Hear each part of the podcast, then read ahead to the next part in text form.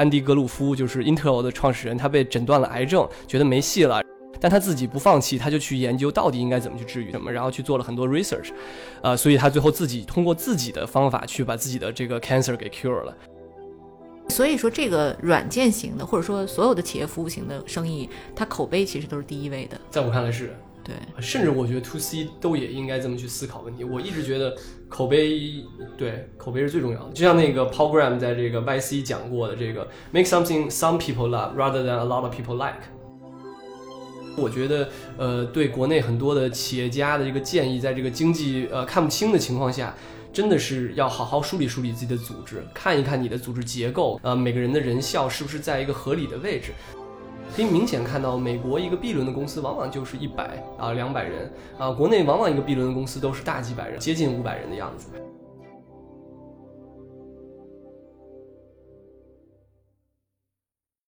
嗨，各位听众朋友们，大家好，欢迎收听本期的创业内幕，我是主持人丽丽。这是一档由 GGV 纪元资本发起的访谈节目，旨在为中国的听众提供更具专业视角的创业话题沙龙。我们深信，听故事是人类的古老本能，也将在每一期节目中尽可能的帮助嘉宾讲出他们最精彩的故事，讲出他们的创业内幕。本期我们请到的嘉宾是国内领先的招聘管理系统，也是客户口碑最好的管理系统摩卡的创始人欧伦。大家好。同时呢，我们还请到了我们 GGV 的执行董事 Joshua 吴晨瑶。听众朋友们，大家好。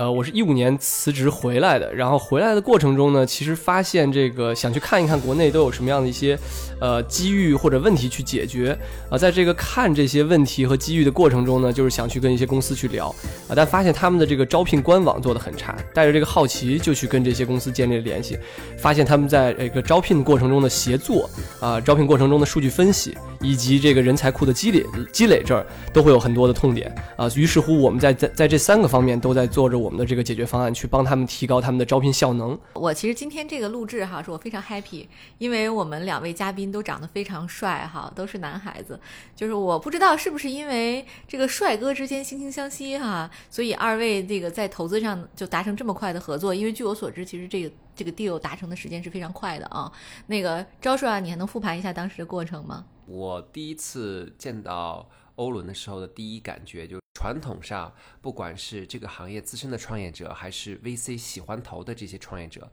他们都在你，我觉得年龄都在呃三十五岁以上。所以我第一次看到欧伦的时候，第一感觉是非常年轻。所以我就跟认真的跟欧伦聊了一下他创业这个想法，我觉得非常有颠覆性。一个这么年轻的人，怎么会发现这个就像呃招聘软件啊、招聘系统这样一个看起来比较职业和挺深度的这么一个行业的机会？嗯。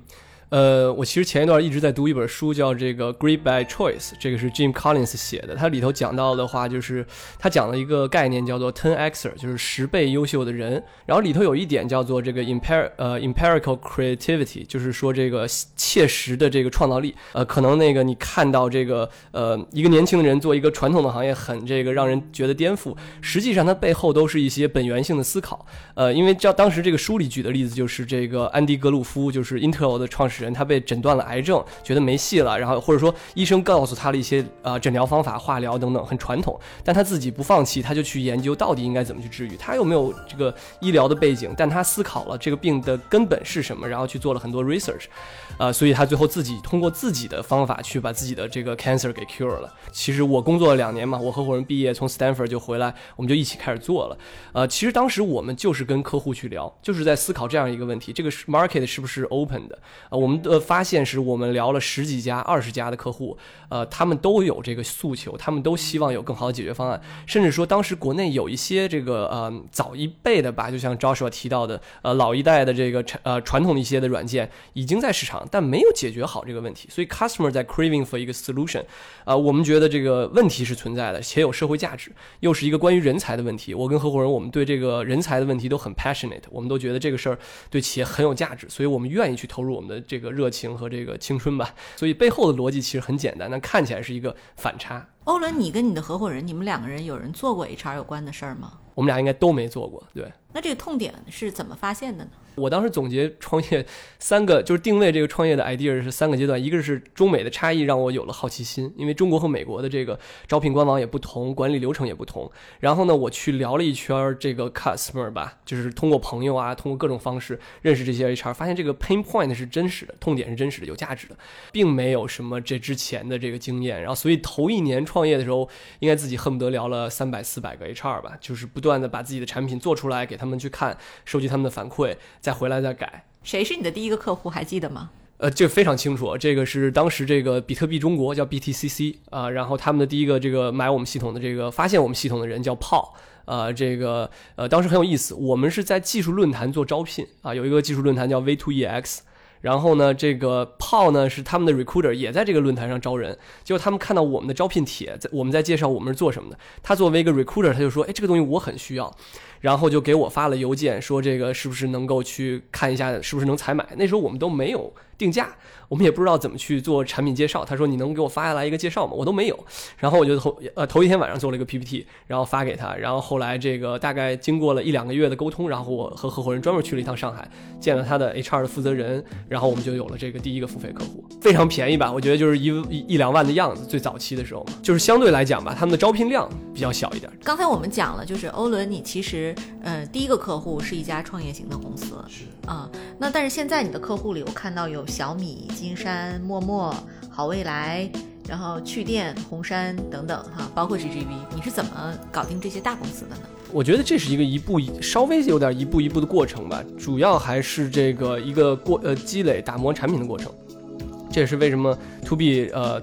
一般来讲会稍微慢一点。举个例子，比如说我们当时跟小米的一个合作吧，小米在用我们之前是没有用这个管理系统的，呃，也是这个他们有了这个大批量的招聘的需求，然后他们的这个招聘的负责人是很有这个前瞻性和规划的想法的，他觉得需要用这个产品，需要用一个产品去提高他们的效能。呃，那这个时候他去这个行业里去打听了一下，正好我们有一个客户，其实是个小的公司，但是用我们的体验非常好，然后口碑就是觉得解决了他的问题吧，所以口碑传播把我们推荐给了这个呃这个这个小米这个客户，然后呢，我们通过这个产品的演示，然后包括一些试用啊，很快建立了一个合作。你的第一个就是一万人以上公司这种大客户，你还记得吗？如果没记错，应该就是小米。第一个一万人以上的，当时我们跟他们合作的时候，他们应该已经突破了一万人。哦，他们是你你们是他唯一的这个软件供应商吗？对，因为这种管理系统，呃，一般一家公司只会选一家，因为它不可能在两个系统里去跑这个流程，所以呃，我们的这些客户都是这个 exclusive 的，应该。欧伦，你是怎么搞定麦当劳这个客户的呢？其实这个客户我到现在都还没见过。呃，我们的团队我觉得还是确实是我非常 proud 的吧。我觉得这个也是我们会持续 focus 的，就是人。因为我跟合伙人，我们觉得企业只有一个资产，就是人，这是唯一的资产。麦当劳这个客户，其实在拿下来过程中，也是我们的这个华东区域的这个呃团队，他们做了很多的努力，他们做了很多的试试运营，跟客户去打磨，去梳理他们的流程，帮客户把流程梳理透，然后把我们系统配置进去，然后帮客户达成了他们的这个业务目标。哎，你还记得吗，周叔？我们上一次在访谈黑狐的时候，黑狐的客户刚好也有麦当劳，嗯，对吧？嗯，就是麦当劳这家公司，就这么看起来，我好感度真的是非常高。它对于这个本土化的能力，就真的是相当的强。这个跟国际型的巨头有非常质的区别。对，你有没有没这种感受？有，因为我们特别有意思的是，呃，这个我不知道方不方便录透露啊。金在金沙江投了另外一个公司，叫做马克，还是叫呃飞马科技。我们的 sales 在麦当劳那儿做 sales 的时候说旁，因为我们 sales 还在卖给呃飞马科技，然后说旁边就是飞马科技的 sales 在麦当劳，然后你就能感觉到麦当劳确实在拥抱很多技术型的产品。对，嗯，对，而且他对于这个本土的公司是非常欢迎的，他不会就抱着说我一定要用美国的什么软件，对吧？嗯，这个还是比我觉得比中国的很多国有企业甚至都要好。对。嗯，我觉得很多的外国的企业，因为他们其实经历这一波这个互联网也好、数字革命的洗礼，其实比中国来说相对来说是要早一些。可能很多公司也转型的比较彻底。因为坦白的说，像麦当劳这样的公司，它你看它的收入和利润，单店的收入和利润及店的数量来说，即便是在中国，它增长是比较缓慢的。它尽一切的可能去尽量在老树上长出新芽来，去看到有业务能够推动它业务继续增长的空间。因为对于很多中国的公司来说，我相信他们马上就会面临到，就是说以前粗放式的增长到了一个瓶颈的阶段。所以我觉得这一步的话，也不用特别担心中国的公司，即便中的国企，我相信他们一些做的比较先进的国企，在可预见的未来，我预测可能是在三年之内。就会有国企开始用摩卡的产品，嗯，已经有一两家了。大多数人不了解 HR 的这个工作流程，就是我很想知道 HR 是怎么在背后做招聘的呢？就他们呃痛点到底是个啥？很多业务老大其实也比较清楚吧。我觉得是说找到那个跟你比较匹配的人，或者尽量多的找到跟你匹配的人，匹配度越高越好嘛。呃，然后但是往往很多的 HR 都会在在讲我的简历数量不够。呃，我自己的感受其实这个匹配度更重要。对，你怎么帮他解决这个匹配问题？首先啊，这个关键的这个点还是在他的管理意识，这也是为什么我们呃之前有一句这个我们的 marketing 口号叫做成为成功企业背后的人才武器。他也意识到，其实招聘不是一个纯堆量的东西，也不是一个走这个来一波人试了不行再换，对组组织伤害是很大的。所以他也意识到，我需要去梳理我到底要一个什么样的人，我的战略需要什么样的一个组织能力。呃，那在这样的情况下，当他有这个意识的话，我们的系统是能帮他承载这些东西的。他可以有一个地方记录，OK，我的一轮面试的面试官应该问这三个问题，达到去确认他的这三个能力点。那二轮面试也许是问的是他的价值观，那价值观我们要考察的有这三个价值观，通过哪些问题去考察？那最后一轮面试也许是协作的 peer 的 interview，那我作为协作方的话，呃，问一问他在协作里的一些呃信号和这个呃经验。那这样的话，通过这样结构化的面试，就能帮他更好的去定位这个人到底。你匹配还是不匹配？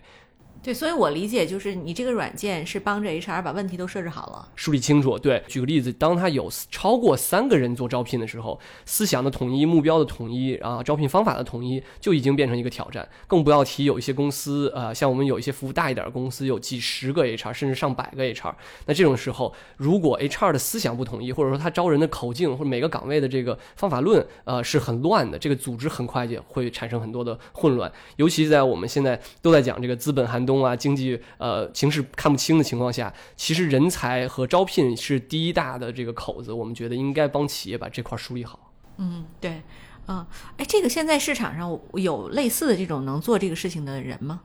呃，我们这类的产品吗？呃，也有一些前辈有做过一些，对，呃，比如北森、大益这些公司吧。周叔，你怎么看呀？就是说。北森和大益既然已经都做了，然后我知道的就是，当然我可能不知道 SAP 它背后是不是也有这个能力啊，但起码我知道以前 HR 也有用过啊。对，Oracle SAP 也在做。那你觉得当时摩卡哪些点打动了你？招聘领域的这个招聘管理系统叫 ATS，是欧伦他们一开始涉足的产品。那这个产品呢，其实它是从一个比较相对流程呃中比较标准化的一个部分切入。那但是未来的延伸空空间又很大，因为它可以积累到很多简历的数据。那这个数据积累起来之后，就可以让。呃，摩卡从招聘的这个环节，未来延伸到人事的其他环节。那这个一开始起步的环节呢，又比较的相对来说比较标准化，所以特别适合呃一个年轻的，然后从美国回来，在美国有创业背景的一个团队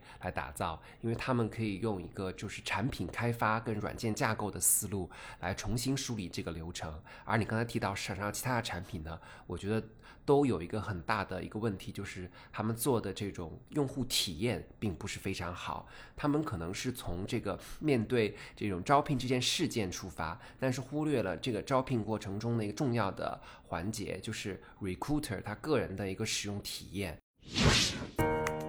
嗨，各位小伙伴，告诉你一件很重要的事情：创业内幕的听众群已经开通了。在这里，你可以和我们直接沟通，也可以第一时间了解到 GGV 纪元资本线下活动的动态，近距离聆听投资人的独特见解，并且结交其他互联网圈子的小伙伴呢。入群，你只需要添加微信公众号 CYNMXZS，我再重复一遍，CYNMXZS，也就是创业内幕小助手的拼音首字母。并在好友请求中标注“创业内幕”。接下来，小助手会帮助你完成入群操作。我们期待你的加入。其实，这个双方啊，在不约而同刚才在讲的时候，都提到一个叫用户体验的问题啊，就是呃，这个所谓的体验的好，它跟过去的这些软件比起来，它重点表现在哪些地方？这是一个我觉得 To B 挺呃挺有挑战的问题啊，因为 To B 软件它就是一个有很多流程，有很多的产品细节。我们的强调的这个体验更多在效率吧，就是说我要去达到我的一个业务的呃流程。举个例子，比如说我要给这个人进行一个面试的安排，那么我们的产品的交互是不是能让这个客户最直观啊、最傻瓜式的、最便捷的，通过最少的点击和最少的这个呃脑。就是嗯呃思维的 burden 吧，思维的这个负担，去把这个事情给完成了。很多传统的这种在尤尤其啊用 Oracle 啊 Taleo 的这个客户都有跟我们提到，这个 system 是 global 买的，global 买了之后在国内根本就没有办法用，原因就是 Taleo 的这个体验已经是九十呃就是一九九几年的这个软件的开发的理念，包括他们在国内的服务器的技术的性能也会很差，所以这些维度我们都有一个很明显的这个质的提升吧。欧伦，你以前其实是没有做数据背景的，对吧？没有，对啊，因为我知道你做过投行，在那个呃花花旗做过投行，然后呢，同时还去做过一家创业公司，也变成了独角兽，叫 Toro 加入的，对早期的。哎对，所以这个你你对数据这种挑战其实还是蛮大的，因为它需要大量的科学家、工程师、算法的支持，你们怎么面对这些挑战？呃，这就是我觉得答案是团队吧。我觉得我合伙人确实在这点上也做了特别多的这个贡献。呃，他主要在这个立的我们整个公司的在 AI 和这个数据分析上的一个努力。那包括我们在一八年也比较大的这个精力去组建了一个 AI 的团队啊、包括吸引了一些在行业里比较优秀的 AI 的公司，包括像这个。呃，搜狗也好啊，包括阿里也好啊，包括一些海外的这个留学生，因为很多人呃，这种人工智能的人才很多都是这个在高校里或者刚毕业的。我们现在也有了一个呃十几人的 AI team 啊、我们觉得在这儿这个去做一些深挖，更加的是面向未来。欧伦，你是九一年出生的，据我所知，今年你的规模要扩大到三百人，那你的难度在哪里？你会不会觉得很挑战？呃，我觉得我最近一直也在思考这个问题啊。呃，我大概率把这个创业这个过程中，呃，我觉得可能一直走到也许 D 轮啊，作为一个这个可能 milestone 的话，在这个过程中，我觉得两个任务都是很非常关键的。第一个就是关键人才的这个引进和这个呃组合，第二个任务就是说团队的这个价值观和这个目标的对齐啊、这两个我觉得是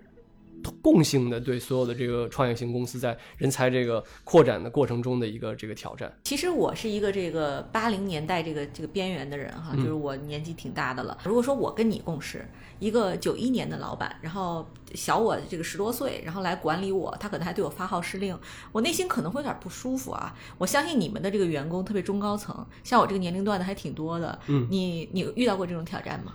我觉得多少可能会有吧。我比较喜欢这句话，就是说一帮优秀的人去解决一个有挑战的事儿，那我们就看怎么能最好的把这件事情做成，呃，而不是聚焦在如何做成。这样的话，双方的这个感受也还会比较的 OK。嗯，不过他们公司应该还没有像你这么大的。哦，应该有，是吧应该？有，有的。啊，对，我在你们公司算是这个这个非常老的了，因不为不算不算，团队都是比较年轻 我的 direct reports 有七八、七九、八一、八二，还有八六、八五，对。平均年龄是多少？呃，我们 HR 年底去年做了一下，平均年龄二十八，但我不太相信，我觉得比这个应该高，嗯、因为我就在平均数了，我感觉我在公司还算呃偏下，所以我感觉好像应该是三十，但是大概率是二十八到三十平均。哦，对，就是非常非常年轻的一个团队哈。就相对我们来讲，就是我就 VC 可能那个人都相对年纪大一点儿。比如说你的客户是一个四十岁的这个 HR 的老老板，然后你去跟他聊的时候，他说我不相信一个年轻人能做好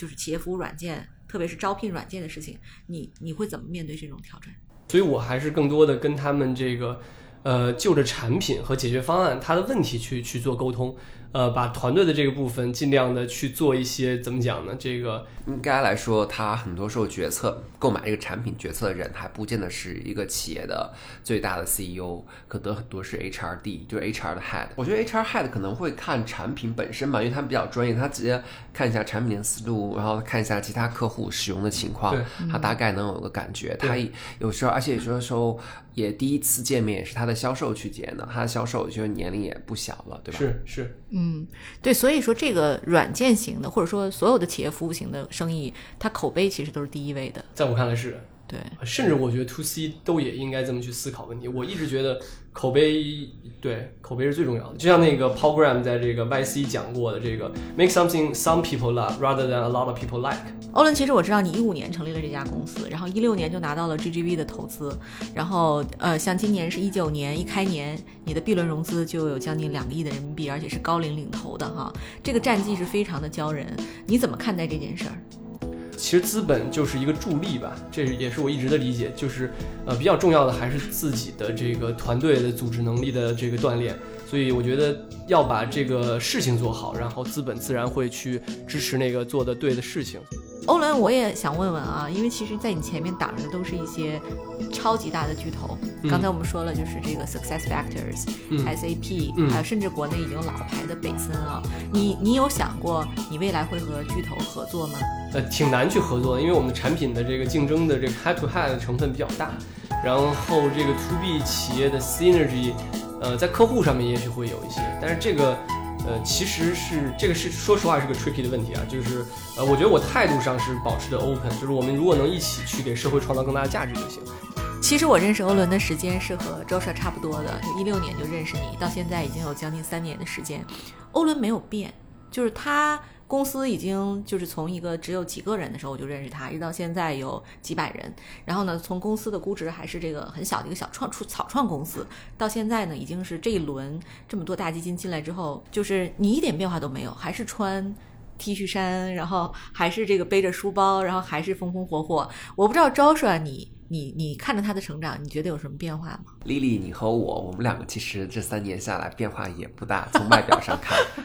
但是我觉得其实欧伦还是成长了很多，因为啊，作为投资人肯定会去对公司上上下下大大小小的事情呢，或多或少都会有些了解啊。不管是通过就是这个董事会这样正式的渠道，还是其他的渠道，所以我知道其实公司的这个过程中虽然取得了很好的进进展，但是跟其他所有公司一样。也都会有一些各种各样的挑战，那能够把这些挑战解决下来，我相信欧伦他一定内心是成长了很多的。我自己讲一个真实的经历啊，我当时记得在飞机上，我是等卫生间，我前面站了一个小男孩，他穿了一件摩卡的背心儿，然后他在等位的过程中一直在看书学习。后来等下了车之后呢，我在那个摆渡车上听他打电话，我才知道他是做市场的同学，然后他整个一路都在开会。然后风风火火的再往前走，就是我我是觉得这个九零后的这种员工，他其实能有这种热情是很难的。就大多数的这个 leader 都很想知道，就是欧伦你是怎么能够激起大家这种热情的？这